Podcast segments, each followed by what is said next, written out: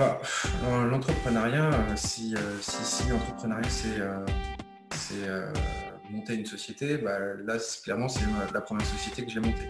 Si l'entrepreneuriat c'est monter des projets, ça fait 30 ans que je suis entrepreneur. Quoi.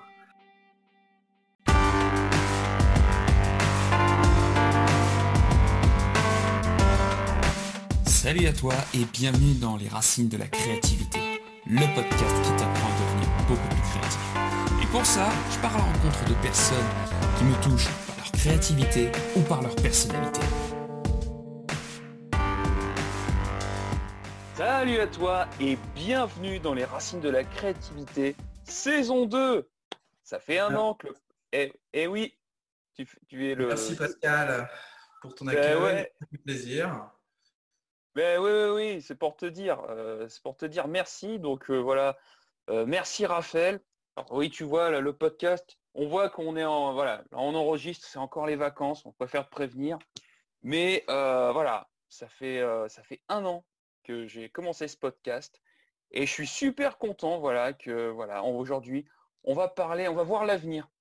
On va voir l'avenir parce qu'on va voir directement au 22e siècle. Et pour ça, je reçois Raphaël Bosch-Joubert. Salut Raphaël, comment tu vas? Salut, ça va super bien. Merci de me recevoir, Pascal. Bah, merci voilà, d'avoir accepté voilà, d'être mon invité voilà, pour cette nouvelle saison des Racines de la créativité. Alors, pour les gens qui ne te connaissent pas encore, ouais, pour, avec, pour les gens qui ne te connaissent pas encore, peux-tu te présenter? Euh, oui, bah écoute, euh, moi je m'appelle euh, Raphaël. ma baseline, c'est 50 droits, tout le reste de travers. J'ai eu l'occasion d'accompagner un certain nombre de projets culturels, environnementaux, parfois même sportifs, euh, politiques.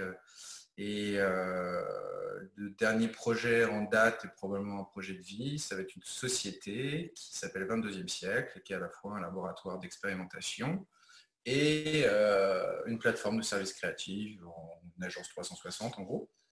Donc, euh, donc voilà, euh, actuellement, euh, actuellement en transit à la campagne, donc interview tranquillou avec, avec toi autour des racines de la créativité. C'est voilà. Est-ce que tu, veux que je t'en dise un petit peu plus? Ce que tu Tu vas voir, je vais on, est détente. de toute façon là, bon, si vous saviez les conditions, là on peut le dire, on est vraiment détente. Donc là on va y aller tranquille. Je guide, tu vas voir, ça va très bien se passer. Comme à chaque fois, j'aime bien remonter aux racines. Et la première question que j'aime bien poser à mes invités, c'est celle-là, c'est quel est le premier souvenir que tu as de ton enfance? Euh, Premier souvenir que j'ai de mon enfance, euh, ça doit être euh, d'être coincé, d'être coincé sous, une, sous un, un, toit comme ça. je dois être sur la chaise longue, chaise haute à ce moment-là. Et je trouvais ça cool. Je trouvais ça plutôt cool. Voilà, ça doit être le premier souvenir, ça. Sinon, après, il y a sur le camion, euh, le, le petit camion que tu pousses avec tes jambes là, à fond les manettes, quoi. Si j'adorais. Et puis voilà, ça doit être, ça doit être voilà, sous, une, sous une pente de toit, coincé dans un petit appart à mon avis. Et je trouvais ça super cool. Super, super. Alors justement, comment était le petit Raphaël enfant? Hum, Raphaël Enfant, il était brun, euh, coupe au bol, euh, euh, il se marrait bien avec son frangin. Et, voilà, je pense qu'il était, il était plutôt heureux, plutôt, plutôt papy. il aimait bien la campagne, il aimait bien la ville, il aimait bien sa famille. voilà. Qu'est-ce que tu aimais faire quand tu étais enfant Ouais, quand j'étais enfant, euh, j'aimais bien euh, jouer avec mon frère dans la nature. Construire des cabanes, euh, construire des, boucliers, construire des épées, construire des tremplins pour le vélo, construire des trucs. construire des trucs et imaginer des histoires et des personnages. avec le frangin, on se racontait, on s'inventait des histoires. Mm. Et justement, euh, c'était quoi tes rêves d'enfant? Les rêves d'enfant, euh, ça franchement, je pense qu'ils ont été, euh, ils ont été ensevelis par d'autres choses, par d'autres rêves. Je suis pas, je suis pas certain de pouvoir revenir aux rêves d'enfant, quoi. ok. pas certain de pouvoir revenir au rêve d'enfant. Bah, c'est pas grave. Ouais, les rêves d'enfant, c'est... Euh,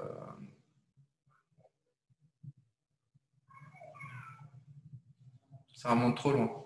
Ok, bah, pas de souci. Alors on va avancer et on va avancer à l'école. Comment ça se passait pour toi à l'école euh, à l'époque? Je sais pas, je te dirais que la maternelle, je trouvais ça sympa, c'était créatif justement, on faisait faire plein de trucs. Euh, le primaire, c'était sympa aussi parce qu'on apprenait plein de choses. La lecture, euh, ça c'est un grand pas. les calculs, on commençait à aborder les langues, donc c'est sympa. Le collège, j'ai trouvé ça euh, très difficile, très, euh, très difficile entre gamins. Quoi. Collège, euh, je trouve ça c'est. J'ai pas l'impression que ce soit une belle période de la vie pour, pour les gamins en fait. Pas spécialement pour moi, vraiment pour tous les gamins, je crois que le collège, c'est vraiment pas un truc cool. Le lycée, les, les, enfants sont un peu plus grands, donc c'est tu commences à un peu te, te répartir par, par par matière. Euh, et euh, ouais, le fait que, euh, les, enfants aient peut-être passé un peu l'adolescence ou on, sont sur le point de la terminer, ça devient un peu plus sympa dans les relations humaines. J'ai trouvé ça sympa. puis après, l'université, j'ai trouvé ça particulièrement cool. Parce que là, du coup, j'ai plus l'impression d'être à la garderie. Quoi on apprend vraiment des trucs qu'on a envie d'apprendre, qu'on choisit. Euh, on parle aux gens avec lesquels on a envie de parler. Euh, il y a cette, liberté de, choisir qui n'est pas désagréable. Quoi. Hmm. Alors justement, tu as décidé de, bah, justement, as décidé d'aller vers euh, quel type d'études après le bac? Moi, j'ai fait du droit. J'ai fait d'abord du, du, droit privé avec toujours plein de de matières additionnelles de, droit public, euh, droit constitutionnel, histoire des idées politiques. Euh, et puis ensuite, euh, j'ai terminé ma maîtrise, à l'époque ça s'appelait une maîtrise, c'est 4 ans de droit. Et après, j'ai repris des études pour faire un Master 2 de, droit de l'environnement. Donc ça c'est intéressant parce qu'en fait c'est le droit de l'environnement, en fait, c'est une matière transversale qui va taper dans toutes les disciplines du droit pour, euh, bah, pour identifier euh, quels sont les, euh, les outils et les leviers pour, pour protéger l'environnement dans son sens large. Hmm. Donc ça, c'était intéressant, vraiment très intéressant. Ok, et donc là on a entendu au départ que c'était 50 droits et tout le reste de travers. On a entendu là les 5 premières années de droit. Qu'est-ce qui se passe-t-il se passe ensuite? Quand j'ai euh, euh, étudié, euh, j'ai commencé à bien réussir le droit quand, quand j'ai passé plus que 10% de mon temps.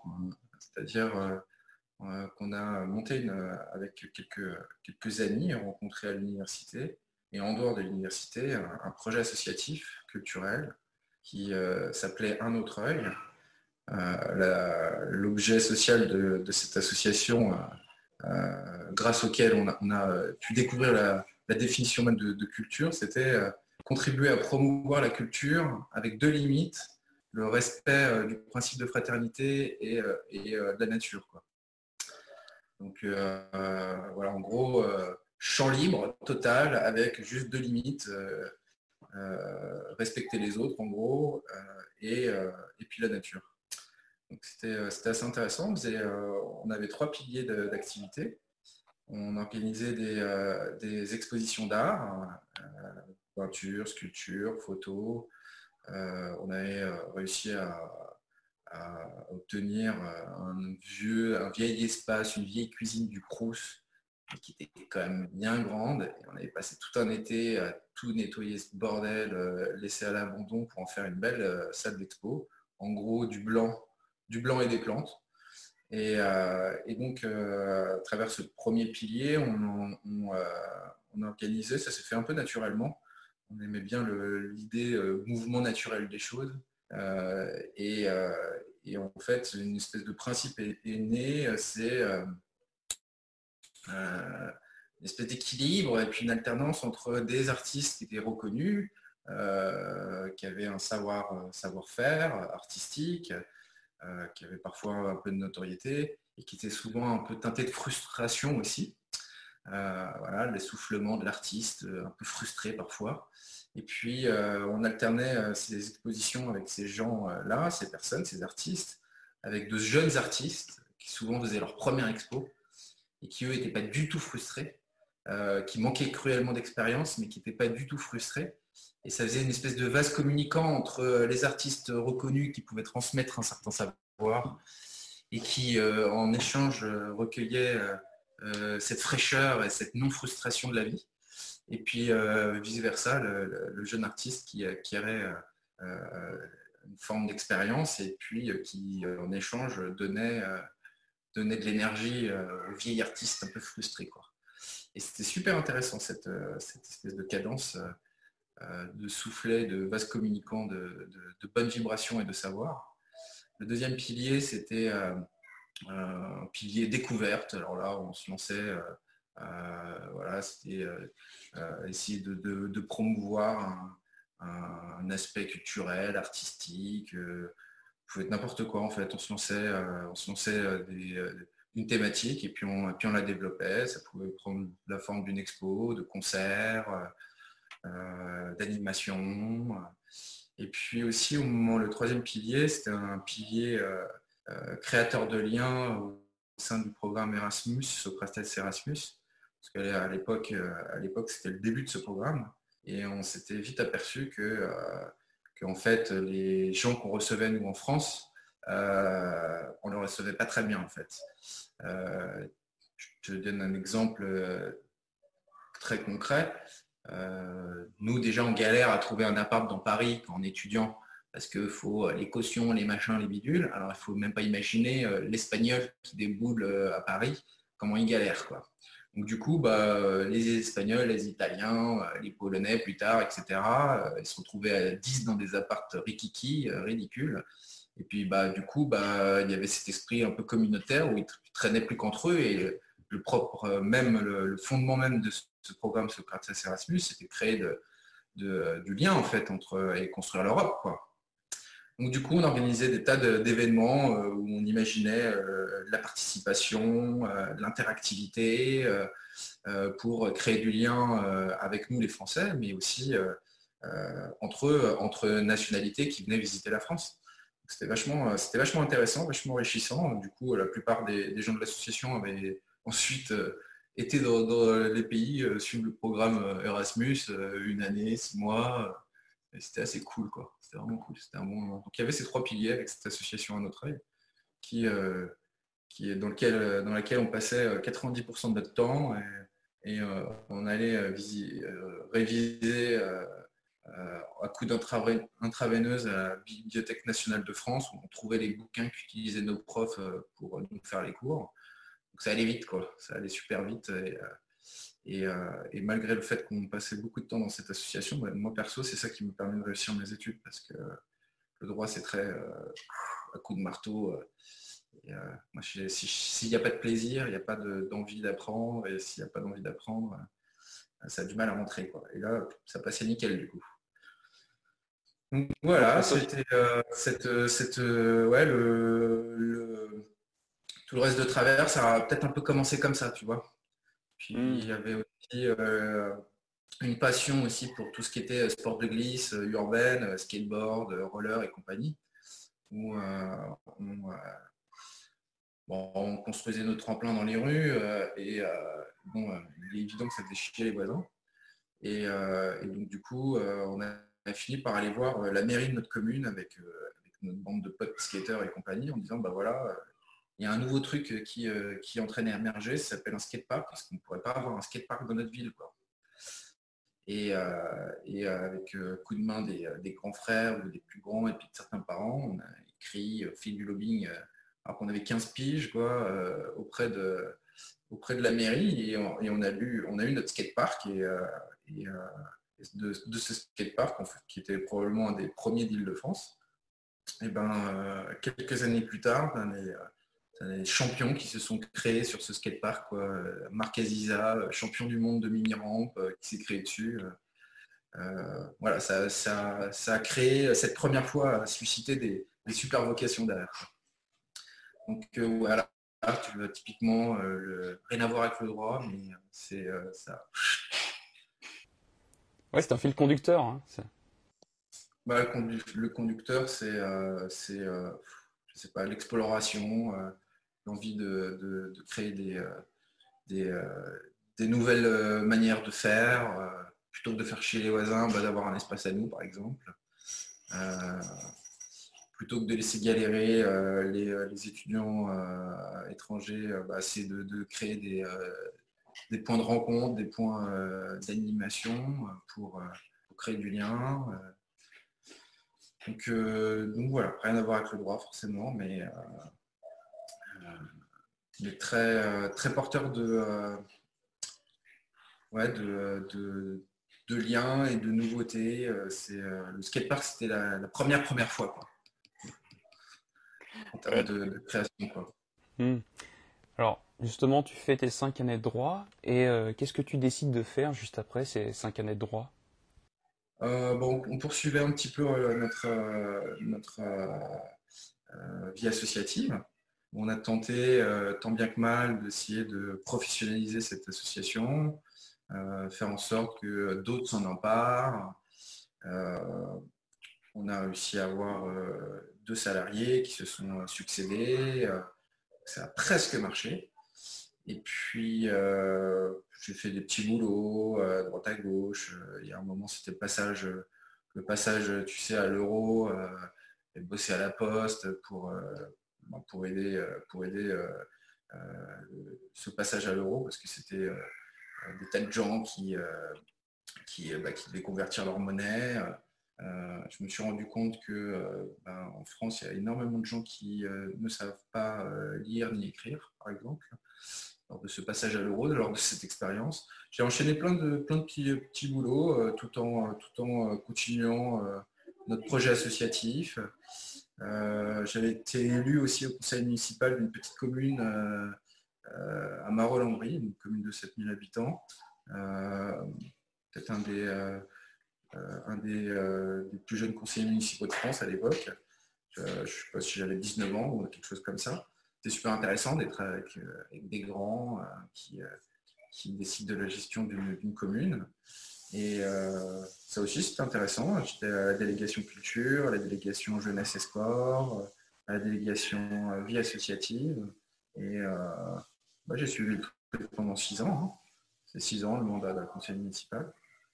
Donc, euh, voilà, c'était toujours pas du droit, mais euh, le, droit, euh, c'est pas mal pour organiser ses idées. C'est en droit, on a des types de plans, thèse, antithèse, synthèse, etc., etc. Et c'est vrai que ça aide, ça aide bien de, pour organiser ses idées et puis ensuite au final monter des projets. Ça aide bien aussi à parler euh, français et à organiser euh, ses idées sur le papier. C'est pas mal ça aussi. Donc, euh, donc voilà, après je suis parti en Belgique. je suis parti en Belgique deux ans et demi, où j'ai eu, eu l'occasion de rencontrer un mec incroyable qui s'appelle Robert Palmer, qui est un conseiller en culture internationale parce que c'était à la base. En fait, c'est un mec qui, euh, conseille euh, sur des, euh, gros événements culturels, type les capitales européennes de, la culture. Tu sais, chaque année, tu as deux villes qui sont, comme pour les JO, pour le sport. Ben là, c'est au niveau de la culture et c'est au niveau européen. Tu as deux villes qui sont nommées capitales européennes de la culture et donc il y a tout un budget de ouf qui est fait pour faire rayonner euh, la culture de, cette, euh, de ce territoire. Et donc nous, on avait bossé euh, avec ce Robert Palmer sur une étude commandée par la Commission européenne pour, pour voir si, si ce programme de capitale européenne de la culture, de, je sais plus, c'était sur une période assez large,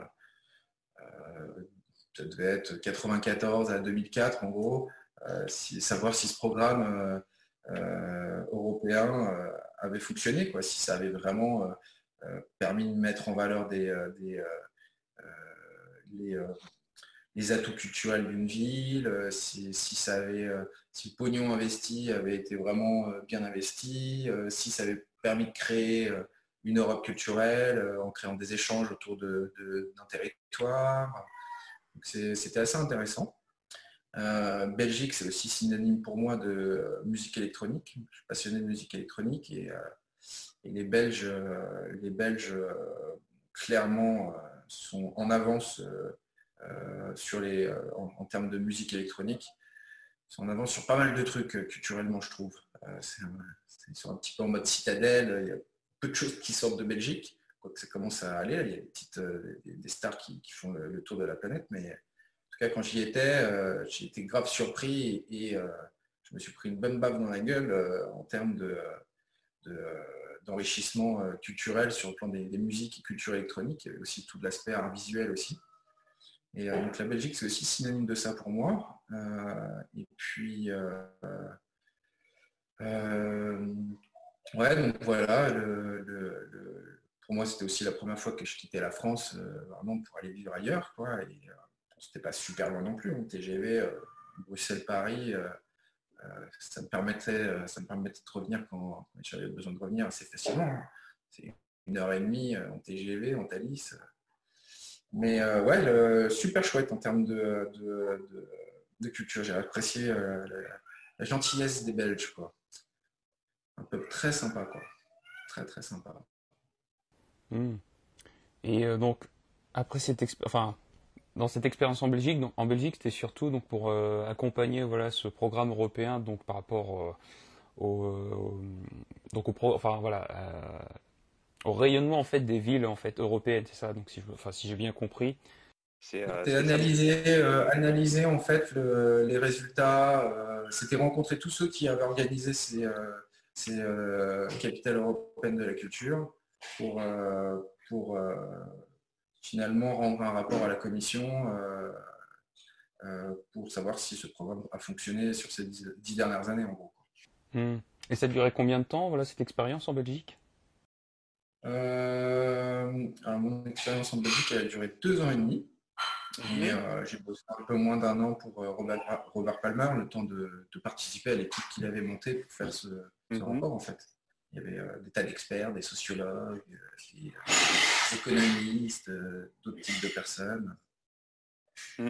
qui, analysaient toutes les. on faisait plein d'interviews en fait. On allait dans les, mm. différents pour faire plein d'interviews avec les organisateurs, les politiques, euh, et parfois même euh, les, artistes ou les directeurs artistiques qui avaient euh, travaillé sur, la mise en valeur de, ces villes pendant l'année capitale européenne.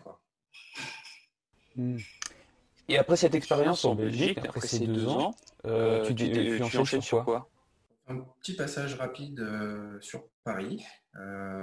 J'ai bossé peut-être six mois pour Greenpeace euh, dans la section direct dialogue. En gros, euh, euh, Greenpeace est un peu à l'origine de, du street marketing. Donc moi j'étais avec une équipe et puis, on proposait aux gens d'adhérer et de soutenir. C'était aussi surtout une, manière de sensibiliser les gens sur les, différentes campagnes que Greenpeace développait sur le moment. Et, puis après, je suis reparti sur Lyon à Lyon, j'ai euh, bossé pour une association euh, euh, qui, qui travaille sur les discriminations. On avait travaillé sur un testing à l'embauche. donc, on avait fabriqué des, dizaines et des dizaines de CV et, on les envoyait au groupe Casino. C'était le groupe Casino qui était visé pour, par cette étude de plein gré. Hein. Et, donc, on faisait des, faux CV avec avec euh, des, euh, des noms euh, qui peuvent matérialiser une ethnie, une origine. on mettait des photos, pas de photos. on faisait des CV plutôt comparables en termes de contenu.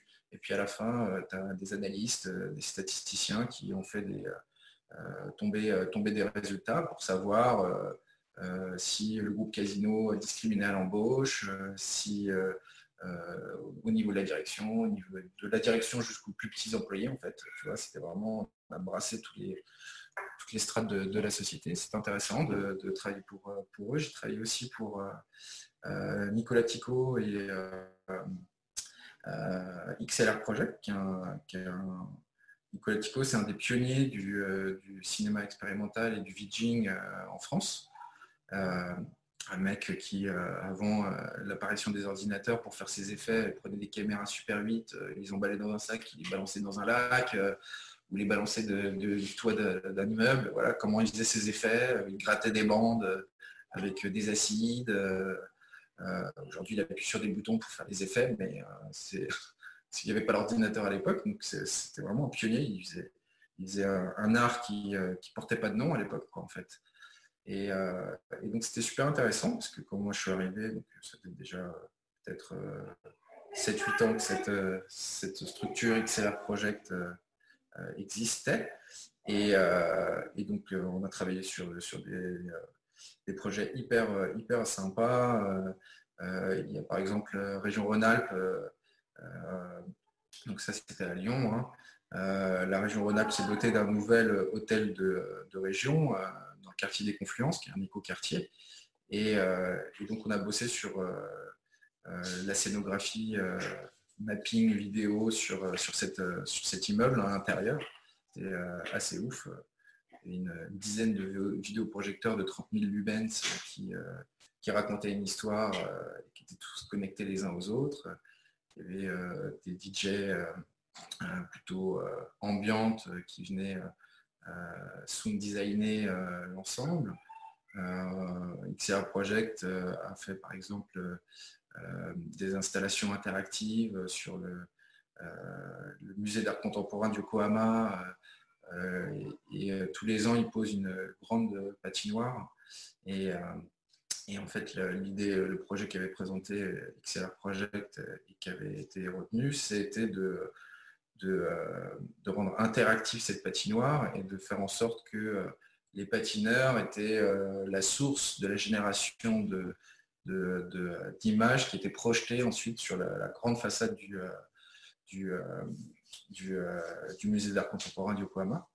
donc c'est intéressant de, pouvoir après rentrer culturellement dans l'esprit des Japonais, parce qu'en fait les Japonais ils ne sont pas sensibles aux mêmes couleurs, ils ne sont pas sensibles aux mêmes musiques, ils sont pas sensibles. Il y avait tout un apprentissage euh, sociologique presque euh, très humain en tout cas pour comprendre la culture japonaise avant de pouvoir générer des, images qui pouvaient leur faire plaisir.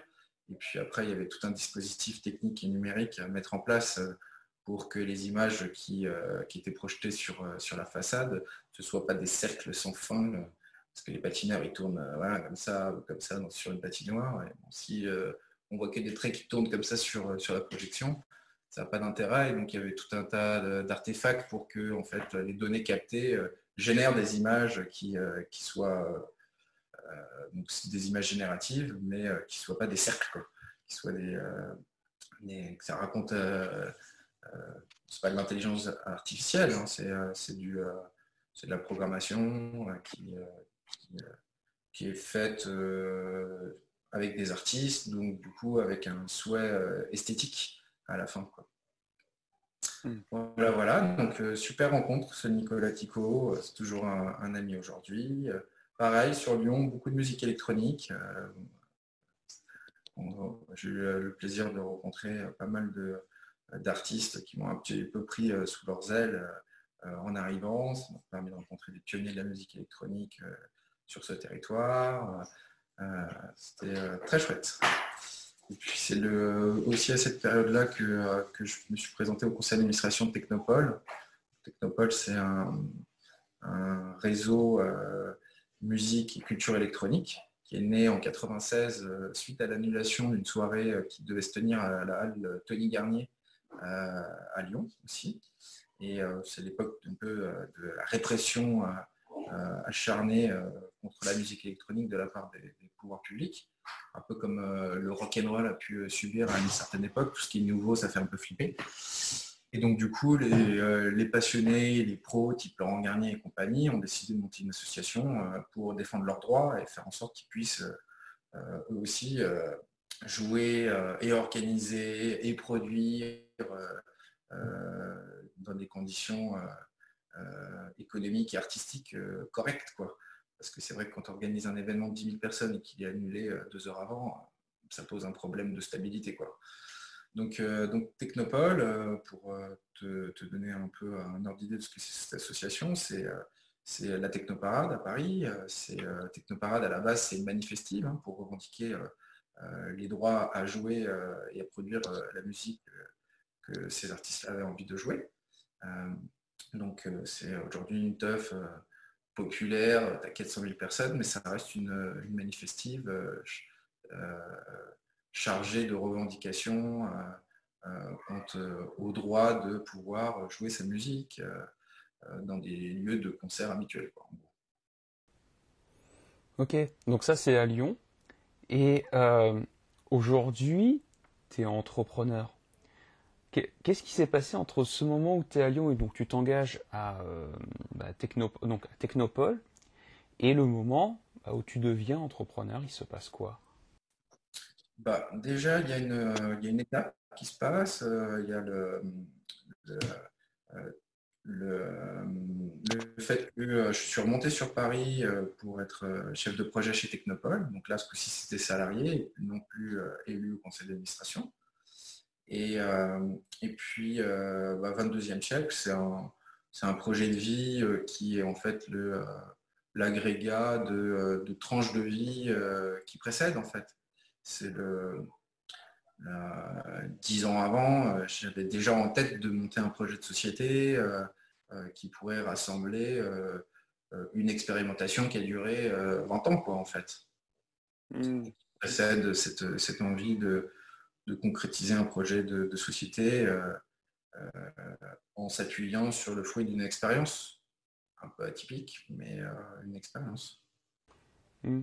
Alors justement, comment tu as commencé en fait à, bah, concrétiser en fait ce projet en fait de te lancer dans l'entrepreneuriat?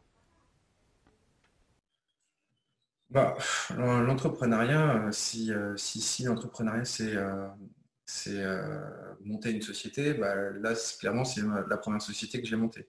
Si entrepreneuriat, c'est monter des projets, euh, mon premier projet, j'avais 15 ans. C'était Skatepark. Mmh. Donc, finalement, euh, ça fait 30 ans que je suis entrepreneur. Quoi. Mmh. donc, je pense que c'est ça l'entrepreneuriat, c'est monter des projets, quel que soit le statut. une association, tu peux en faire un club de boules entre potes. tu peux aussi monter des structures qui comme médecin du monde, je pense que médecin du monde, ça se rapproche plus du monde de l'entrepreneuriat en termes de gestion euh, euh, que, du club de boules de potes. Quoi. Donc euh, le statut en fait a peu, peu d'incidence à mon sens par rapport à cette, vision qu'on a de l'entrepreneuriat. L'entrepreneuriat pour, moi c'est créer et développer et porter des projets. Mmh. C'est intéressant que tu partages ça parce que j'ai une petite expérience également dans l'entrepreneuriat, euh, dans l'associatif. Et voilà, été dans une association socio-culturelle où on organisait voilà, des, euh, des événements. Et euh, c'est vrai que moi, quand j'ai découvert le monde de l'associatif, dans les faits, je me suis beaucoup plus aperçu qu'on était plus proche en fait de l'entrepreneuriat, à savoir que bon, bah, tu vas démarcher des partenaires, voilà, tu es obligé de faire des factures. en plus, quand c'est de l'événementiel aussi, il y a aussi les gens, et donc le public, et donc de la clientèle que tu dois gérer. Donc euh, moi, c'est vrai que c'est euh, euh, à partir du moment où tu cherches à monter un projet, tu es entrepreneur au final, puisqu'il va falloir que tu mobilises des ressources et que tu vas les utiliser pour les transformer, pour obtenir, pour monter le projet tel que toi tu l'as pensé au départ. Ouais, c'est une en fait, le, euh, ça c'est aussi peut-être la déformation de, mes études. C'est-à-dire que le, statut, euh, le statut n'est pas le reflet de ce que tu es, en fait. C'est euh, ce que tu fais qui est le reflet de ce que tu es, ou enfin, qui permet en tout cas plus de s'en rapprocher. la notion d'entrepreneuriat, aujourd'hui, il y a des, tas d'organisations qui, qui sont, qui sont chargés de sens et qui supposent de monter des projets et de les gérer et les mener à bien. Parfois, c'est aller chercher aussi des financements, comme tu le dis. c'est parfois engager des personnes partiellement ou à temps plein. c'est de l'entrepreneuriat, même si tu t'appelles association en fait peu importe. Euh, c'est pas. Euh, après, c'est euh, ce que tu as envie de véhiculer. C'est la différence entre une société et une association, c'est le partage des bénéfices, c'est le bénévolat. c'est rien d'autre en fait. c'est l'association a une, image de d'amateurisme, mais c'est pas la réalité des, choses. Quoi. Ah non. une société peut-être t'impose plus de rigueur de gestion, ça c'est clair, mais, mais l'association euh, te permet aussi, te permet aussi de, monter des projets hyper rigoureux, hyper grands, hyper beaux, permet d'aller chercher des, financements auprès des fondations, d'accepter des dons, euh, d'avoir l'aide de bénévoles. Euh, par contre, elle ne te permet pas de partager les bénéfices. Elle te permet de, de réinvestir les bénéfices au profit de l'objet social de ton association. C'est la seule différence avec une société, en fait. La seule mm. grosse différence avec une société. Oui, mais c'est très. Non, ce que je disais, c'est que c'est très juste, en fait, ce que tu as dit au départ, c'est que un statut, en fait, juridique ne reflète pas qui tu es et ce que tu fais. Je, trouve ça extrêmement pertinent. Euh, parce qu'il y a beaucoup de, personnes qui se lancent dans l'entrepreneuriat avec cette logique de putain, il faut que j'ai le bon statut pour pouvoir entreprendre. Alors que non, pas du tout. Tu l'expliques très bien. Ce qui est plus important, c'est ce que tu fais et qui tu es dans, ton projet. Tu vois, par exemple, sur, euh, on me faisait la remarque euh, dernièrement, euh, j'ai probablement des, nouveaux, des nouveaux partenaires dans le 22e siècle qui vont rejoindre l'aventure et qui me posaient la question du, statut. Il disait, euh, sous-entendu, tiens, 22e siècle, c'est pas un statut coopératif, c'est pas un statut. Bah, en fait, non, on a monté une SAS parce qu'en fait, la SAS te, laisse une liberté statutaire et c'est ce qu'il y a dans tes statuts, en fait, ce que tu as marqué dans tes statuts qui font, qui font déjà le premier socle et ensuite c'est ce que tu as produit comme activité et la manière dont tu produis l'activité qui fait euh, ce que tu es. C'est euh, euh, j'ai pas besoin en fait d'adhérer à un label pour, pour prouver que je suis développement durable. Quoi. Je suis mmh. développement durable. Je fais et j'agis en ce sens. Et, et donc, peut-être que les différents statuts peuvent permettre d'orienter certaines personnes, mais euh, typiquement la SAS, tu as une liberté statutaire qui permet exactement de faire ce que tu veux. Comme dans une association en fait. Donc euh, à partir de là, effectivement, c'est le, fruit, le fruit de, des actions qui, euh, qui, fondent réellement ce que tu fais finalement, ton positionnement. Mmh. Ben, en fait, tu le dis très justement, c'est que finalement, ce statut de SAS, tu l'as choisi parce que surtout c'est celui qui te ressemble le mieux et qui ressemble le mieux finalement au fonctionnement de ta boîte. C'est euh, celui qui laisse euh, une liberté sur l'écriture de tes statuts euh, qui fait que ça m'a intéressé. Hmm. C'est-à-dire que je mets ce que je veux dans les statuts. Si j'ai envie d'écrire trois lignes, j'écris trois lignes. Si j'ai envie d'écrire un mémoire pour, avec un préambule et compagnie, je peux le faire. C'est ça qui permet la SAS. Et puis mm. aussi, euh, techniquement, mais je ne sais pas si on sort pas un peu du, euh, débat, techniquement, la SAS te, raccroche au droit commun, euh, au, droit social commun, et te sort de, tout ce qui est RSI et compagnie, qui ne m'inspirait pas du tout. Mm. alors pour moi, on ne sort absolument pas du, débat, parce que pour moi, un entrepreneur, c'est un créatif qui, qui est en action. C'est-à-dire que il a une, vision à l'intérieur et il fait tout pour en fait la concrétiser la matérialiser. Et dans la matérialisation de ton projet, de ta vision, le droit en fait partie. Voilà, le droit, voilà, les statuts juridiques en font partie. Donc pour moi, on reste absolument dans le, dans le créneau. Donc voilà. Euh, alors justement, ça fait combien de temps que tu as lancé 22e euh, bah, siècle? Ça fait, là, on est dans la sixième année. Donc, on mmh. a créé 22e siècle le 4 juillet 2014. Et donc voilà, après une période de, maturation, d'écriture, de réflexion, d'inspiration, de recherche, notamment encore une fois à la Bibliothèque nationale de France. Tu as énormément de docs à disposition. Et, voilà, on est dans la sixième année là actuellement. Donc c'est chouette. On a passé le cap des trois ans, on a passé le cap des cinq ans. on est dans la sixième année. Et c'est pas une blague, hein, ces histoires de, cap de trois ans. Et c'est vraiment, euh, tu sens dans la vie du projet que euh, euh, c'est différent. tu fais plus de devis, tu rencontres plus de gens, tu as le réseau qui commence à être positionné un peu plus que quand tu nais, que tu sors du, berceau. tu as des habitudes euh, de, gestion qui font que ça avance plus vite. Tu as euh, un positionnement euh, qui, qui, qui, peut porter ses fruits ou pas. on a par exemple développé beaucoup le laboratoire d'expérimentation en premier temps pour, dans un premier temps pour, positionner 22e siècle sur, sur l'impact civilisationnel. Donc c'est c'était fondamental quand on a choisi ce nom 22e siècle. Euh, euh, c'est un nom qui est chargé de sens, mais qui est aussi lourd à porter.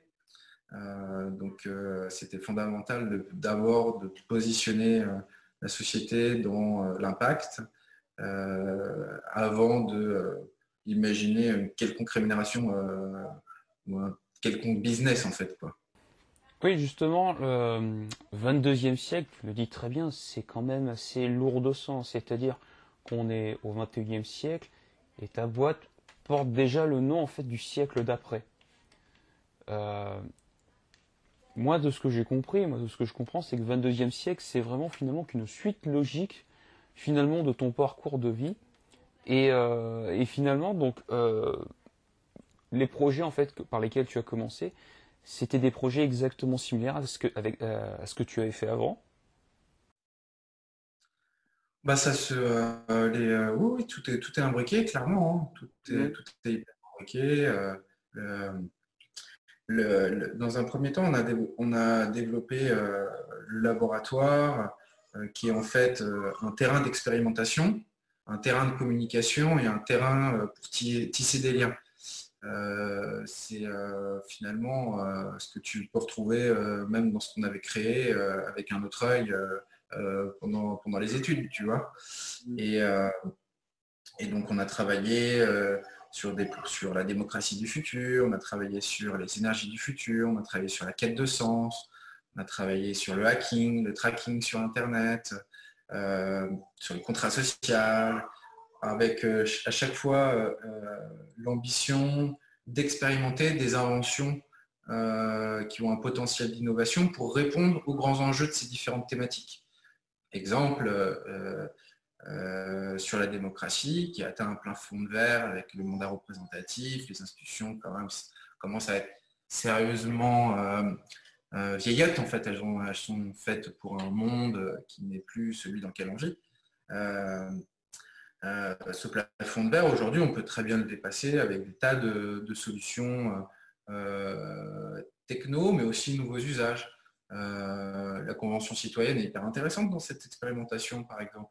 Il y a eu des tas d'expérimentations qui ont été faites au moment des dernières présidentielles avec ma voix, la primaire citoyenne. et nous, on avait décidé d'expérimenter des civic tech une, application, euh, notamment une application qui permet de euh, voter, commenter, amender euh, des propositions.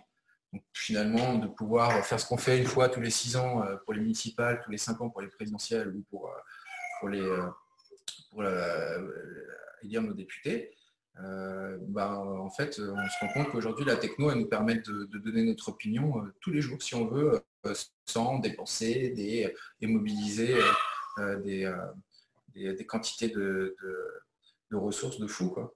Euh, il y a aussi des méthodes d'intelligence collective. Aujourd'hui, on travaille sur La majorité. La majorité, ça nous, ça nous permet de prendre des décisions et d'avancer, mais la réalité, c'est que si 51, 51% des, des, voix, des suffrages exprimés permettent de prendre une décision, bah, ça laisse toujours à, peu près 49% de frustrés. Pas très cool pour avancer en fait. Si on, on, a de nouvelles méthodes, pourquoi on ne les essaierait pas pour augmenter et aller vers la démocratie du futur, qui aujourd'hui, la démocratie, c'est encore un bébé. Quoi. En France, la démocratie, elle remonte à quoi? Elle remonte à 1945, quoi, en gros. Quoi. droit de vote des femmes, avant, c'est des guerres mondiales, des empires, des monarchies, du suffrage censitaire. Bon, notre expérience, est toute jeune, notre expérience démocratique. Donc il n'y a pas à avoir de complexe à se dire qu'on peut encore largement l'augmenter et euh, que la marge de progression, elle est juste gigantesque. Et euh, peut-être que euh, certaines personnes qui, sont bien installées aujourd'hui ne le voient pas de cet œil-là, mais la réalité, c'est que la marge de progression démocratique, elle est ouf. Et qu'on ne peut pas rester cantonné à ce plafond de verre. C'est pas possible. De toute façon, on n'y restera pas cantonné, ça c'est certain. Bah, de toute façon, oui, oui, oui. Bah, de toute façon, euh, je crois qu'aussi il y a des gens qui ont, enfin, qui ont envie en fait d'être de plus en plus acteurs finalement de la vie politique, parce que. Bien sûr, tu as eu les congés payés euh, qui ont laissé du temps euh, aux gens, qui ont permis de commencer à, avoir du temps libre, même pour créer, coopérer, échanger, voyager.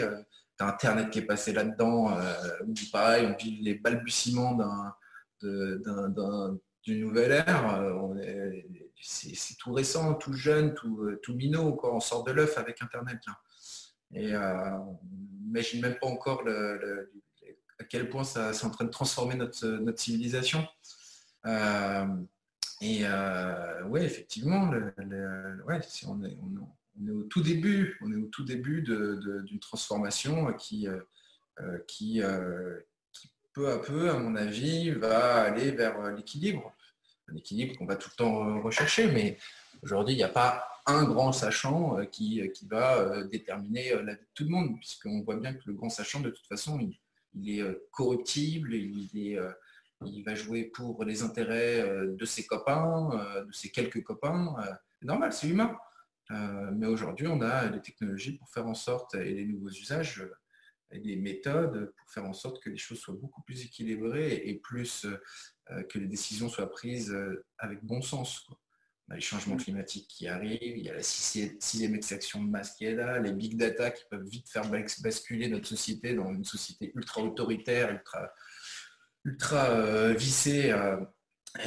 et, et puis à l'inverse, on a aussi pas mal de solutions euh, pour faire en sorte que euh, les décisions elles soient prises euh, pour répondre à ces grands enjeux. Je pense que la démocratie, l'augmentation de la démocratie, c'est la, la, condition sine qua non pour répondre aux grands enjeux du XXIe siècle. Si on n'a pas augmenté notre démocratie, on n'arrivera à rien. Ça, c'est clair aussi probablement le contrat social aussi sur lequel il va falloir qu'on sur lequel il va falloir qu'on réfléchisse. Pourquoi toi et moi, Pascal, on, se sent bien dans cette société et quelle vision on a sur les 100 prochaines années? Euh, ça, c'est la base de base. Qu'est-ce qu'on veut quoi Est-ce qu'on veut euh, un monde à plus 8 degrés euh, où il va y avoir des millions de gens qui vont être en, migration liés au fait que bah, leurs terres ne sont plus vivables. Est-ce qu'on veut une société du bien vivre dans laquelle les décisions sont prises de manière équilibrée, dans lesquels on va pouvoir euh, euh, laisser, euh, laisser la place à la créativité et arrêter ces buts de pouvoir intestines qui finalement nous font, perdre du temps. On n'a qu'une vie et elle va vite cette vie. Quoi. Donc voilà, je pense qu'on va, on va aller vers la démocratie, je pense. En fait, je. Ouais, ouais, non, en fait, au niveau de la démocratie, quand tu me parles de démocratie, moi, ça m'évoque deux choses. En fait, deux extrêmes, qui est que bon, bah voilà, on parlait voilà de nos gouvernants. Là, le dernier gouvernant en France, lui, n'a représenté au final que allez, en une vingtaine de pourcents de la population. Donc avant, tu vois, c'était 51-49. Vu l'abstention qui est arrivée en 2017, il a représenté à même pas, allez, entre 20 et 30% de la population. Les prévisions en plus pour 2022, ça va être, ça a l'air d'être encore pire. Et de l'autre côté, il y a en fait, quand tu parles en fait de démocratie, moi je pense en fait à tous les entrepreneurs qui ont derrière leur communauté derrière, tu vois, qui ont leur communauté et qui finalement en fait bah, répondent en fait à, à des gens, à des demandes et à des besoins. Et, euh, finalement, ils, ce sont des petites communautés, tu vois, à une, échelle, on va dire, microscopique par rapport à des nations, mais qui finalement en fait sont euh, voilà dans euh, sont dans un échange en fait et communiquent beaucoup plus facilement, une plus grande interactivité et finalement ben, répondent finalement euh, beaucoup plus aux demandes et aux, et aux besoins finalement en fait ben, de, de, leur communauté. Et où tu veux en venir? Où je veux en venir, c'est que je pense qu'à mon avis, euh, la démocratie en fait, elle va se matérialiser en fait dans, à travers les, les entrepreneurs, en tout cas ces porteurs de projets qui vont répondre en fait au désir en fait de leur communauté. Je suis pas certain, moi voilà tel que je le vois, euh, je pense qu'il y aura toujours les gouvernants. Voilà, euh, on parle 22e siècle, hein, donc on va parlons parlons-en. Pour l'instant, tel que je vois les choses, je pense qu'en fait il, y aura toujours nos gouvernants qui vont faire leur truc, tu vois, ils vont ils vont faire leur magouille entre eux, et que nous en fait, il va falloir qu'on se débrouille en fait et que l'on crée finalement une espèce de société, j'allais dire parallèle. Voilà, ça, va pas être une société underground, mais en fait, une société qui vit avec. Ça va être en fait euh, une, confrontation en fait entre deux mondes en fait qui travaillent ensemble, mais en fait sans vraiment se regarder.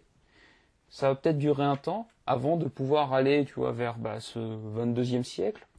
Mais pour l'instant, je pense que ça va être ça. Ça va être une confrontation entre deux mondes, entre ben on va dire, les gouvernants, enfin voilà, l'oligarchie, le, vieux système, le vieux système, qui va faire ces trucs, et puis on va dire ben, des émergences, des gens qui vont répondre à une plus petite communauté, mais au moins qui vont pouvoir travailler ensemble.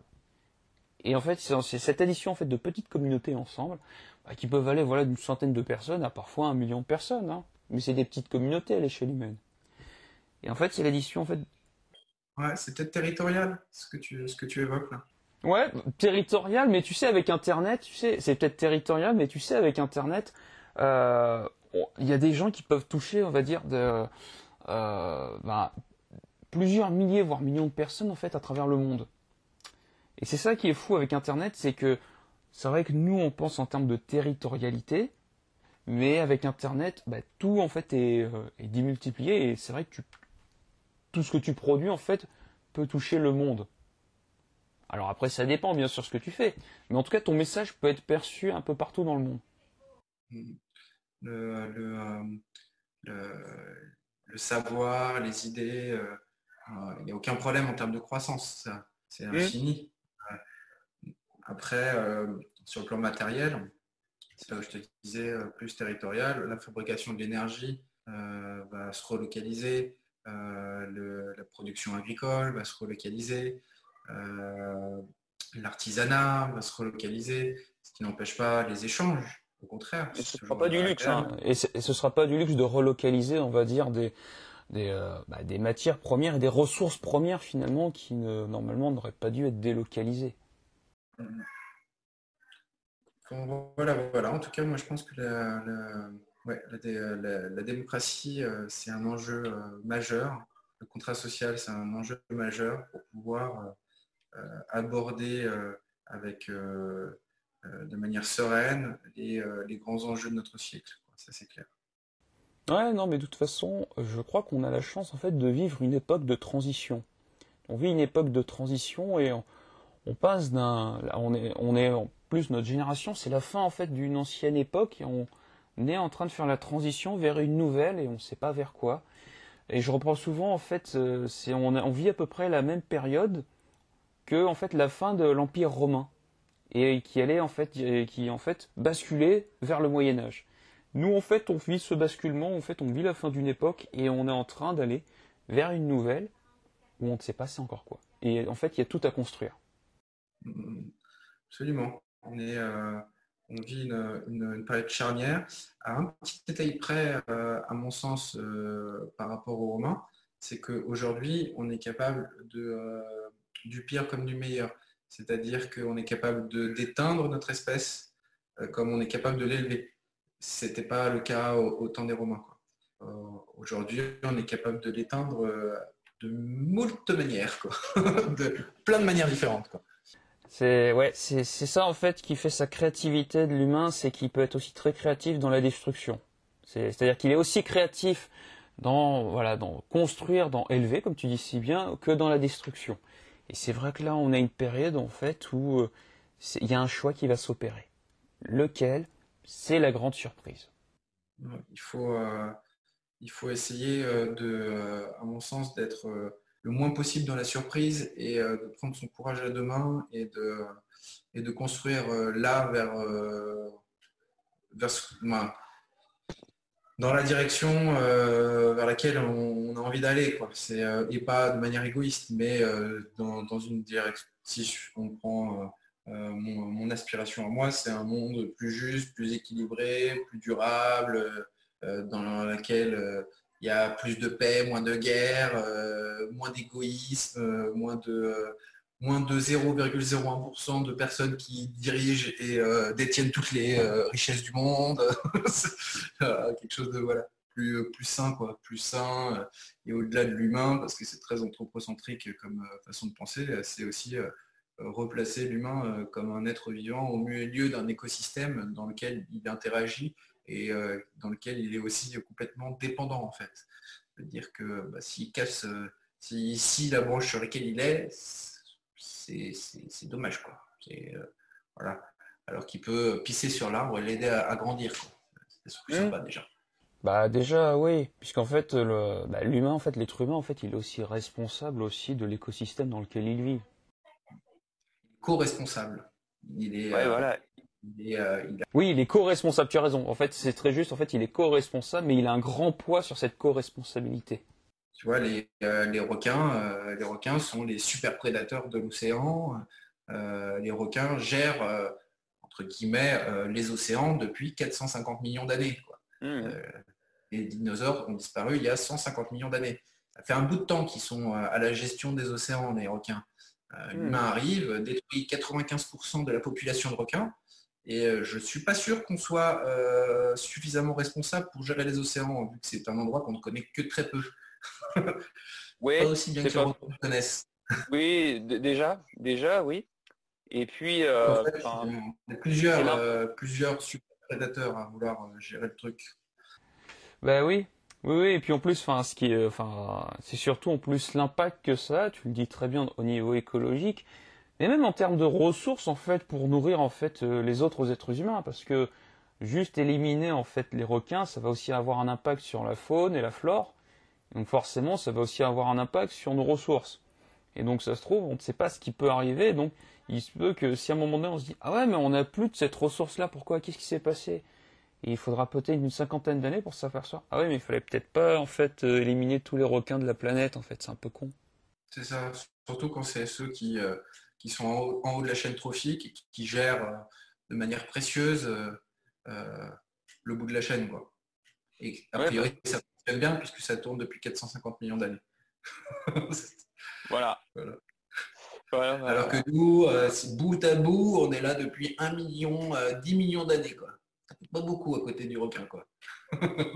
ah, c'est clair, c'est clair. Donc, ouais, mais ouais, c'est et puis c'est fou en fait l'impact en fait que bah, l'espèce humaine en fait a sur en fait la modification en fait de la planète. C'est impressionnant comment finalement une espèce peut, si on prend tu vois énormément d'auteurs, c'est finalement notre espèce a vraiment fait évoluer tu vois le, la planète en fait euh, en bien en mal. Bon bah j'ai pas assez de recul pour le savoir, mais en tout cas voilà il a ce pouvoir en fait de modifier les choses. Euh, sur euh, une grande période de temps.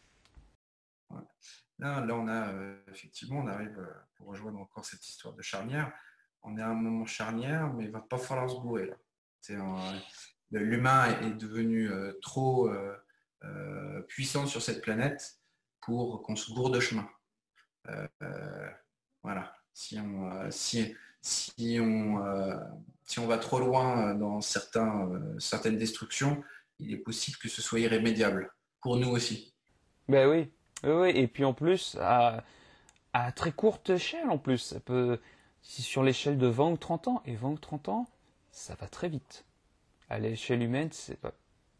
On sera peut-être encore là, toi et moi, tu vois, dans 20 30 ans. Ah, oui, on sera. Euh, normalement, on sera encore là. Normalement, on sera encore là. Après, que va-t-il se passer dans 20 ou 30 ans? On aura notre propre responsabilité sur nous, en fait, sur nos visions personnelles dans lesquelles on veut avancer. Et après, eh ben, on verra ce qui se passe. Ce sera la surprise. Mais voilà. Mais c'est vrai que le, là, on est dans une époque charnière où finalement, nous n'avons plus le choix en fait que de prendre notre propre responsabilité. Exact. On est, euh, on à un moment tout à fait excitant euh, où euh, on n'a pas le choix de réussir. Mmh. Non, très clairement, très très clairement. Ce que je te propose, c'est qu'on passe, voilà, donc à ton activité où tu, tu nous as quand même un petit peu expliqué comment tu travaillais, mais là, on va rentrer un peu plus de façon précise. Et finalement, aujourd'hui, euh, quelle est ta façon de travailler?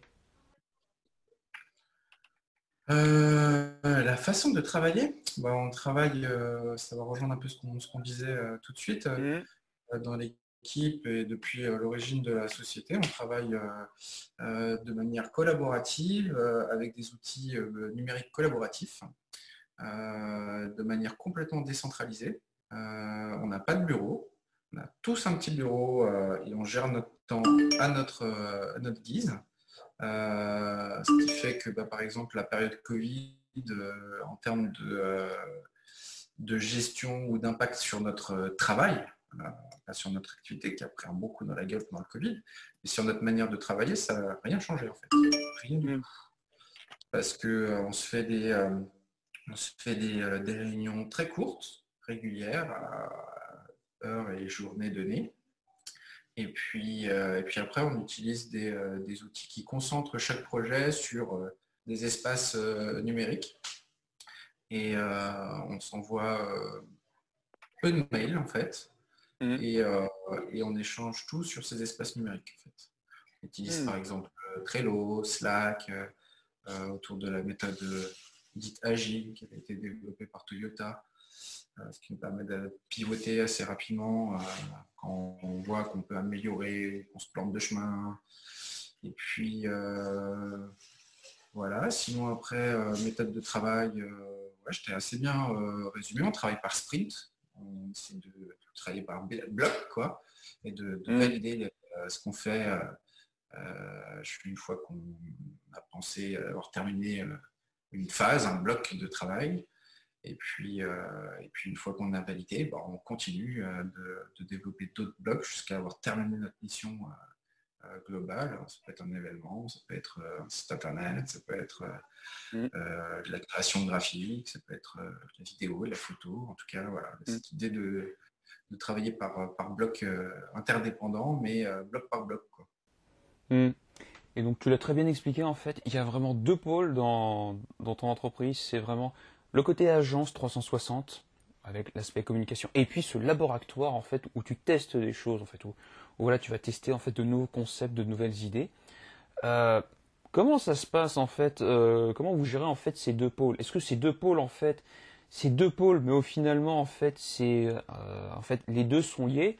Ou est-ce que ben, en fait au niveau de l'agence 360, vous accompagnez un certain type de projet ou voilà un certain type de clientèle et que dans le labo ben là, on va se faire plaisir, on va tester de nouvelles choses, et si on peut les intégrer, on va dire, dans notre agence 360, eh ben on y va.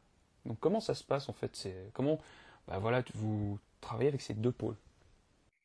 En fait, le, pour euh, positionner 22e euh, siècle, on a, comme je disais tout à l'heure, on a développé d'abord le labo, qui est vraiment mm. euh, la partie impact de, notre activité.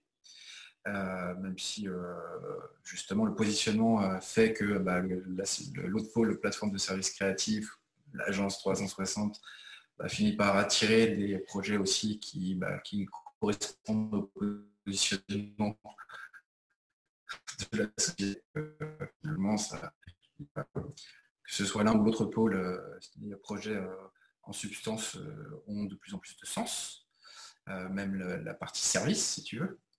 Et parce que les clients qui viennent nous voir ou les prospects qui viennent nous voir viennent nous voir parce que ce, qui ce qui les intéresse, c'est notre méthode, c'est notre positionnement, c'est pas seulement nos compétences en fait. Et donc bah, cette partie labo, en fait, elle est portée par une équipe qui est exactement la même équipe que l'agence 360 en fait.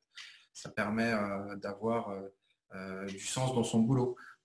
parfois, on accepte de bosser dans la partie agence pour des trucs qui nous qui relèvent pas du défi, qui ne requièrent pas d'avoir un QI de 150, qui ne requièrent pas d'avoir une créativité débordante. Euh, parce que, euh, que d'une part, on a de plus en plus de projets de sens dans, dans l'agence, mais aussi parce qu'il y a le labo sur lequel, euh, bah, de toute façon, on sait qu'à un moment ou un autre, on, travaille sur, sur un projet qu'on a choisi, qu'on mène à notre guise et qui va permettre d'accélérer des solutions par rapport à un enjeu qui vont permettre d'éclairer euh, une invention et son porteur de projet, euh, et puis euh, qui vont permettre aussi de, de, gagner en savoir-faire, qui vont permettre d'acquérir de, nouveaux, de nouvelles compétences, de cultiver un réseau qu'on n'avait pas exploré avant. Donc du coup, si tu veux, au bout de, six ans d'activité, j'ai le sentiment d'être de voir une spirale, tu vois, qui, qui, euh, qui, est ascendante et qui monte et qui euh, euh, une spirale qui est créée par la, réciprocité et puis les, relations entre l'action du labo qui enrichit une équipe, qui va donc monter en compétences et pouvoir vendre des services plus riches, mieux, rendus, euh, plus large. Et puis, euh, et donc du coup, cette équipe qui a grandi va pouvoir s'attaquer à des plus gros projets de labo. Et puis donc, euh, et puis c'est sans fin, quoi, en fait. C'est sans fin, cette spirale ascendante, elle, grandit gentiment. Pas en mode start-up, on va soulever des millions et puis on va changer, on va changer le, cours du pétrole et machin. On, y va à la cool, on y va gentiment, de manière solide. Euh, de manière euh, naturelle, de manière forte euh, et, pas bullshit quoi. Hmm. Ce qui est intéressant dans, en fait, dans, la croissance finalement de ton, de ton entreprise, c'est qu'au départ, en fait, il n'y avait pas de service, il y avait surtout le labo. Et c'est vraiment le cœur, en fait, de votre activité. C'était vraiment le cœur. Et pas uniquement en termes d'activité, mais vraiment le cœur, c'est-à-dire ce qui fait battre le, ce qui vous fait battre votre cœur à vous, en fait, dans l'entreprise. Et c'est ça, finalement, qui vous a guidé. Euh, absolument. Et puis euh, la, partie euh, plateforme de services créatifs, la partie agence 360, c'est quelque chose qui, qui, continue de se construire, de se peaufiner. Autant le labo, voilà, on sait comment faire, on sait exactement où on va, comment ça marche. la partie plateforme, elle est en pleine période de maturation en fait. Elle, mmh. entraîne voilà, on a encore une réunion euh, stratégique euh, fin août euh, pour passer à, encore une étape, s'élever à une autre étape en fait. Hmm, hmm. Non mais très bien. Bah, en fait ouais c'est ça ce qui se passe en fait c'est que le cœur en fait donc ce labo finalement la partie agence 360 c'est finalement qu'une conséquence en fait du labo c'est vraiment en fait une conséquence du labo et euh, conséquence en fait c'est euh, euh, quelque chose qui, était dans le projet inscrit dans le projet mais qui, qui, vient dans un second temps. Hmm. dans la construction et dans le développement du projet. Et c'est pas j'avais pas envie si tu veux que, que le positionnement de la société soit une agence de com. Voilà. Mmh. j'avais pas envie de ça j'ai envie euh, d'une société euh, euh, engagée, en phase avec son temps, qui, qui participe, contribue à sa hauteur, à sa manière, à transformer la civilisation inéluctable qu'on est en train de vivre. Et, et puis influer avec ses propres outils dans la direction qu'on souhaite voir notre société se développer, cette nouvelle civilisation. On est dans une espèce de, U, de, chamaillement là, entre des, signaux, des indicateurs qui sont rouges et puis aussi des tas d'inventions et de potentiels, que ce soit des nouveaux usages, des nouvelles techs, des nouvelles idées.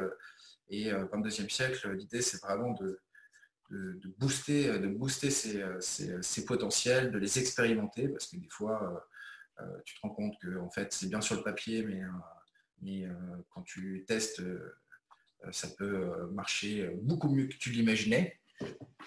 Ça peut aussi être complètement foireux. en tout cas, l'innovation, ce n'est pas, pas l'invention. L'innovation, c'est un type d'invention hyper rare, hyper précieux, euh, c'est euh, une invention qui va changer euh, les usages d'une société de manière durable.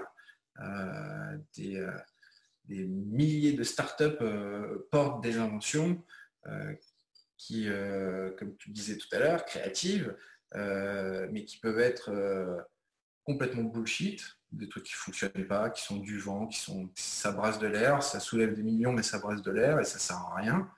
Euh, parfois, ça peut même être des inventions qui sont euh, euh, nocives. Et, parfois, c'est des inventions qui, qui, ont un potentiel innovant pour faire avancer toute une société. mais on n'invente pas la roue tous les jours, on n'invente pas l'imprimerie tous les jours, on n'invente pas Internet tous les jours. Et ce terme innovation, malheureusement, comme beaucoup de termes qui ont beaucoup de sens, est hyper galvaudé. Donc euh, bah, nous, on cherche, on cherche euh, de manière humble, hein. on n'est pas, on pas un incubateur, on n'est pas. Euh, on est voilà, on, se décrit comme ce, labo et, on va voir les inventeurs pour sur, une thématique qui nous, qui nous plaît à un moment donné, qu'on a envie de porter, qu'on a envie d'accélérer. Et, on se met en quête d'identifier ces inventions et ces inventeurs qui, qui ont en germe des potentielles euh, solutions innovantes pour, euh, pour euh, contribuer à, transformer notre civilisation dans le sens qu'on souhaite, plus équilibré, plus durable, plus juste, plus cool à vivre. bah ouais, c'est ce qu'on a tous en harmonie. Voilà. Bah Et on est là, on est à ce moment-là, donc, donc, donc voilà, voilà. Donc, euh, donc ouais, la, la, plateforme de services créatifs, l'agence, euh, ça fait partie du, euh, du, dispositif de base, mais ça arrive après parce que parce que c'est pas l'image que j'avais envie de, de, véhiculer avec 22e siècle. C'est d'abord le labo et ensuite la plateforme. Comme ça, on, attire plus des, des clients qui, qui qui comprennent notre euh, côté, euh, euh, on est capable de n'importe quelle première fois. Quoi. On est capable de dépasser leur brief pour, et de le transformer pour accélérer la, transformation de notre civilisation. si, tu viens nous voir pour faire un stand, on fait pas des stands, mais par contre on va réfléchir comment ce stand peut influer et être exemplaire pour transformer le monde du standisme pour, euh, pour faire en sorte euh, qu'il y ait un impact réel au final sur, toute une activité, toute une discipline. Hmm. Écoute, très très bien. Ce que je te propose, c'est qu'on fasse la transition vers la créativité. Évidemment, on en a parlé, mais là, c'est plutôt ma rubrique créativité. Et comme première question, j'adore poser cette question. Il y a une phrase de Philippe Etchebest que j'adore qui dit que pour être créatif, Ouais, non, mais de toute façon, euh, qui n'aime pas Philippe Etchebest quoi? Moi, moi, j'adore ce, ce, mec. J'adore ce mec. Et il a une phrase que j'aime beaucoup qui dit que pour être créatif, il faut connaître les bases. Donc justement, pour toi, dans ton activité, c'est quoi les bases? Euh, Moi, je dirais que euh, les bases, il faut les avoir largement, quoi. Culture G, quoi culture G, mais pas culture G euh, pour passer les concours de l'administration. Euh, euh, c'est culture G, ça peut aller de la musique électronique en passant par savoir nager la brasse, etc. etc. C'est avoir une culture générale sur, sur les choses. C'est avoir connaissance des données de notre monde, en fait, plus sérieusement. C'est savoir qu'est-ce qui recentrer l'humain dans son, dans son habitat, la Terre. c'est savoir qu'est-ce que fout l'humain ici, comment il est arrivé, quel moment il arrive dans la période de l'écosystème Terre. on est une virgule, c'est avoir connaissance du fait que dans l'histoire de la vie et de la création de notre univers, l'humain est une virgule, mais une toute petite virgule dans un, dans un énorme pavé de Marcel Proust. Et savoir qu'on on interagit avec tout un écosystème, qu'on vit dans un monde fini, euh, que euh, donc du coup on ne peut pas fonder notre civilisation sur l'extraction des ressources parce qu'il y a un moment, bah, tu arrives au fond, quoi. Il n'y a plus rien à extraire, donc on ne peut pas fonder euh, une civilisation sur ça, ou alors ça peut être juste un petit bout de, notre civilisation, et après il va falloir vite, vite, vite transformer le truc, on est vraiment à ce moment-là, parce que là on commence à toucher le fond. Et euh, c'est voilà, c'est replacer, avoir les, données essentielles euh, du monde dans lequel on vit, euh, de ce qu'on est, sans être partir dans l'ésotérisme ou les questions existentielles. il y a quand même un minimum vital à connaître sur les données se replacer dans un monde. Quoi, et, ensuite, ensuite, on peut commencer à être créatif. Quoi. ensuite, on peut, on peut commencer à, penser. Quoi. Euh, à transformer, à vouloir euh, agir. Euh, parce que on parle de créativité positive, quoi. créativité utile, une créativité qui, qui, qui, se, qui se replace dans un tout. Ok, très très bien. Est-ce que toi, au départ, tu te considères comme quelqu'un de créatif? Le, euh, euh, ouais, je pense que dès l'enfance, tu sais, je te racontais tout à l'heure, on bricole, euh, on se fait des, boucliers, des cabanes, des machins. Donc oui, ça rentre dans la créativité, tout ça. Mmh. Clairement. mais on s'éclate, on invente des histoires avec ses frangins. Oui, bien sûr. Mmh. Alors justement, pour toi, c'est quoi la créativité? Voilà, créativité, je pense que c'est euh, la capacité de d'inventer euh, des premières fois en fait. Hmm. C'est une belle définition. Inventer des premières fois, c'est une belle définition. C'est bien pour commencer, tu vois, la saison 2, tu vois, la créativité, c'est d'inventer les premières fois, c'est une très belle définition. Je pense d'ailleurs que ce sera une de, tu vois, si je fais des vignettes, enfin quand je ferai des vignettes, je pense que c'est une très belle phase. Voilà, la créativité, c'est inventer des premières fois. Je, J'aime beaucoup. Voilà, je, trouve que c'est une très belle phrase. Euh, quels sont les aspects de ta vie où s'exprime selon toi le plus ta créativité? Hmm. bah, À tous les moments, hein, en fait. Hein. À chaque hmm. moment. Il n'y a pas de. Dans, chez 22e siècle, euh, euh, moi j'aime bien m'entourer de gens créatifs bah, dans leurs compétences, dans leur profession, mais euh, je remarque que, en fait, ça suffit pas. En fait, si c'est pas des gens qui sont créatifs dans leur vie privée, en fait, c'est euh, la moitié du chemin qui est fait. Quoi. En mm. C'est pas des réels créatifs. Je sais pas s'il y a des vrais ou des fous créatifs. C'est pas des créatifs complets. Quoi. Mm. Quand tu es créatif, tu es créatif tout le temps. En fait. Tu es créatif quand tu fais de la cuisine, même si tu sais pas cuisiner. Tu es créatif euh, quand tu dessines, même si tu sais pas dessiner. Tu es créatif quand tu empiles ton bois, tu es euh, créatif euh, quand euh, tu réfléchis à la société de demain, tu es créatif pour te sortir, pour inventer du système D, tu es créatif quand tu fais ton jardin, tu es créatif quand tu éduques tes gosses, tu es créatif tout le temps en fait. Ah mais très très vrai, très très vrai, de toute façon, c'est ce que moi, de toute façon c'est mon credo, hein. pour moi la créativité c'est avant tout un état d'esprit, c'est pas une succession de techniques qui te rendent créatif, c'est avant tout un état d'esprit. C'est une manière de penser, c'est une manière de faire qui te, rend créatif. Alors, euh, ben, prochaine question. Euh, dans quel domaine as-tu envie d'ajouter plus de créativité? Quel domaine? Euh, Il est en mauvais point. Dans quel domaine j'ai envie d'être plus créatif? Euh, et eh ben, euh, sachant que je vais être papa en octobre, voilà. Félicitations. Euh, j'aimerais bien être créatif grave dans l'éducation. créatif pour lui faire esquiver le collège aussi. Enfin, je trouve un moyen. Homeschooling. J'ai alors j'ai mon camarade Arnaud Strazel qui, euh, voilà, lui en fait est un fervent défenseur de l'homeschooling. Donc euh, homeschooling, voilà, ça c'est quelque chose qui peut euh, t'intéresser, je pense. Voilà, donc si c'est pour éviter le collège, voilà, c'est l'éducation à la maison. Voilà, et donc voilà, les travaux également aussi de Céline Alvarez.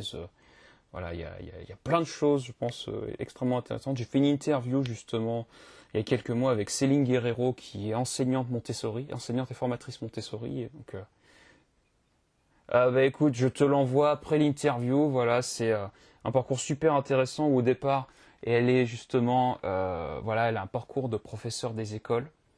Et en fait, quand elle découvre Maria Montessori, en fait, c'est un chamboulement. En fait, c'est un, changement de paradigme fait que, ben voilà, elle a, elle a décidé ensuite ben, d'enseigner en fait la, pédagogie Montessori.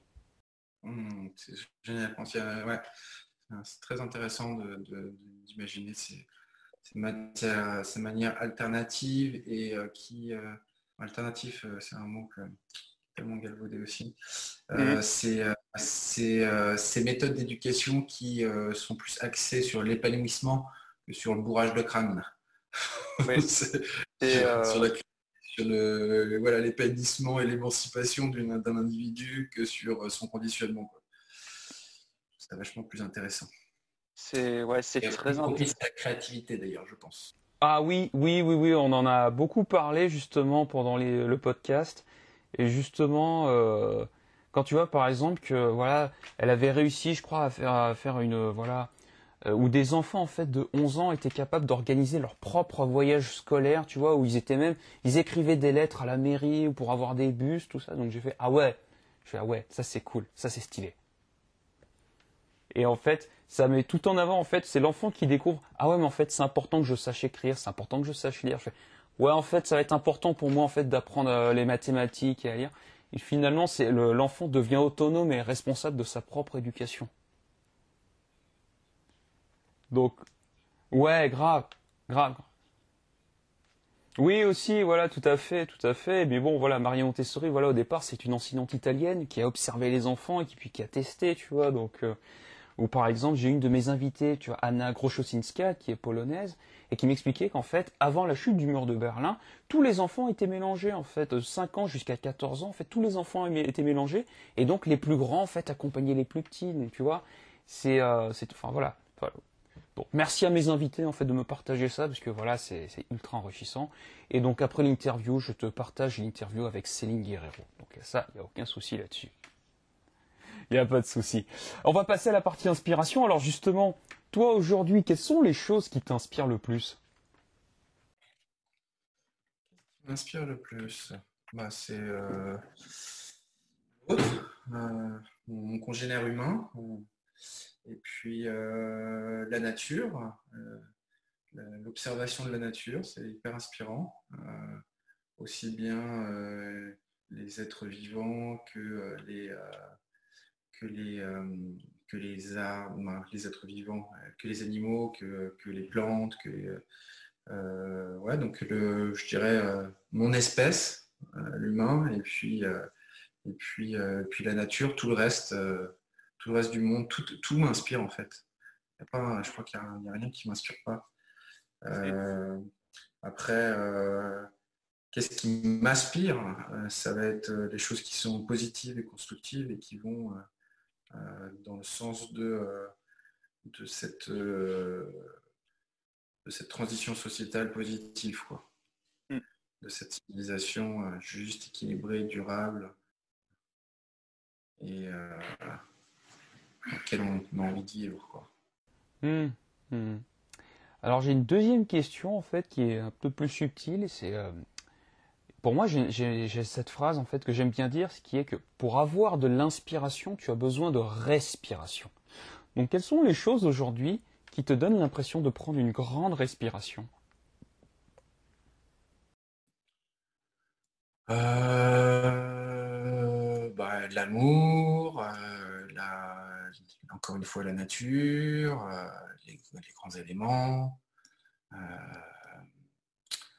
les échanges avec l'humain, ça va être la même réponse. Hein, ok, bah, très bien, mais très très bien, très très bien. Moi, ça me convient. Et voilà, mais ça me convient parfaitement. Donc voilà, c'est deux questions que j'aime bien poser parce que parfois on a des subtilités, mais c'est ça me va parfaitement ta réponse. Raphaël, c'est l'heure de la dernière question. Qu'as-tu envie de créer aujourd'hui euh, bah, moi, je suis quand même bien focus sur euh, l'arrivée de, l'enfant et puis, euh, et puis ma société et ma chérie. donc, j'ai envie de créer les conditions d'avenir le plus idéal possible, on va dire, dans, l'esprit qu'on a pu partager là pendant cette, cette interview. Voilà.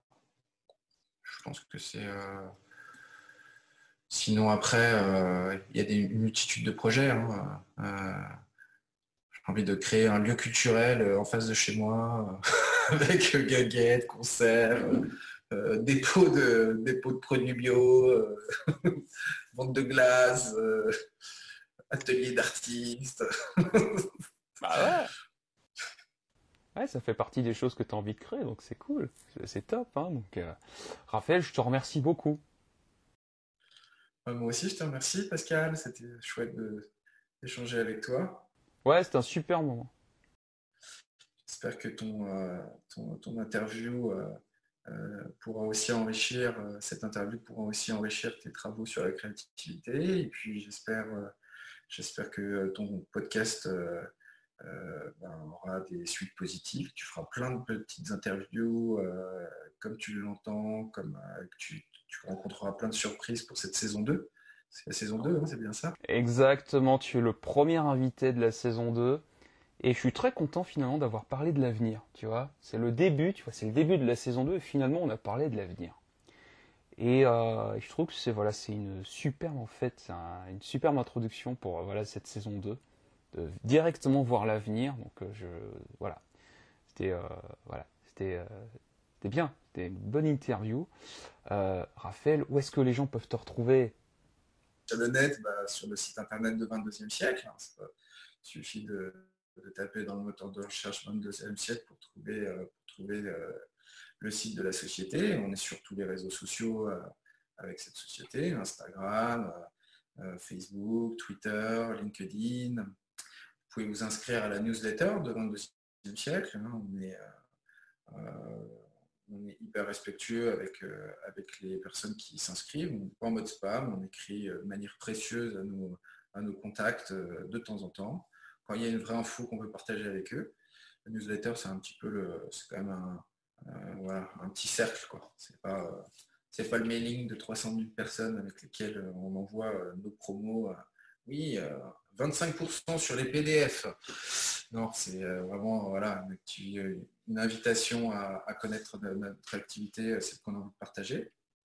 Et puis, euh, après, sur, la musique électronique, vous pouvez aller faire un petit tour sur Rafal Refa, R-E-F-A, R-E-F-A-L, et Rafal Refa, R-A-R-A-F-A-L, pardon, R-E-F-A, excuse-moi. Pas de souci. Tout le monde sera mieux presque que moi, Raphaël Refa, de toute façon. c'est certain, a priori. je ne sais même pas les plaies. Et, euh, et puis euh, voilà, il y a des petits mix sur, euh, sur SoundCloud, sur Mixcloud, pour aller écouter un peu de musique électronique si ça vous tente. Il y a un super mix d'ailleurs sur, sur le blog créatif de 22e siècle qui, qui a été fait avec Jean-Pierre autour du projet de Jean-Pierre Bou qui s'appelle Blue Turn et autour de l'Overview Effect, un opus qui dure un peu plus de deux heures. Un truc chouette, là, je vous recommande d'aller écouter ça et de voir, parce qu'en fait, c'est des images de la Terre vues du satellite euh, euh, Apollo, je ne sais plus combien, qui est au point L1 Lagrange, à un million de kilomètres euh, entre la Terre et le Soleil. donc c'est la, Terre, un hymne à la Terre et à l'Overview Effect sur fond de musique électronique que j'ai mixé. Voilà, voilà. Et puis, euh, on peut se retrouver euh, sur le podcast euh, bien génial de Pascal. n'hésitez pas à réécouter cette interview, à la prendre par cœur et, à la transmettre autour de vous. Comme d'habitude, je mettrai les liens sous la vidéo, voilà, où on retrouvera tous les liens que Raphaël a cités. Et si jamais vous écoutez ce podcast sur une autre plateforme que YouTube et qu'il n'y a pas les liens, eh ben démerdez-vous pour les trouver. Voilà Raphaël, eh ben écoute, je te dis à bientôt. Salut, passe une belle fin de journée. Toi aussi. Et quant à nous, on se retrouve la semaine prochaine pour un nouveau podcast. Je te dis à plus tard. Salut.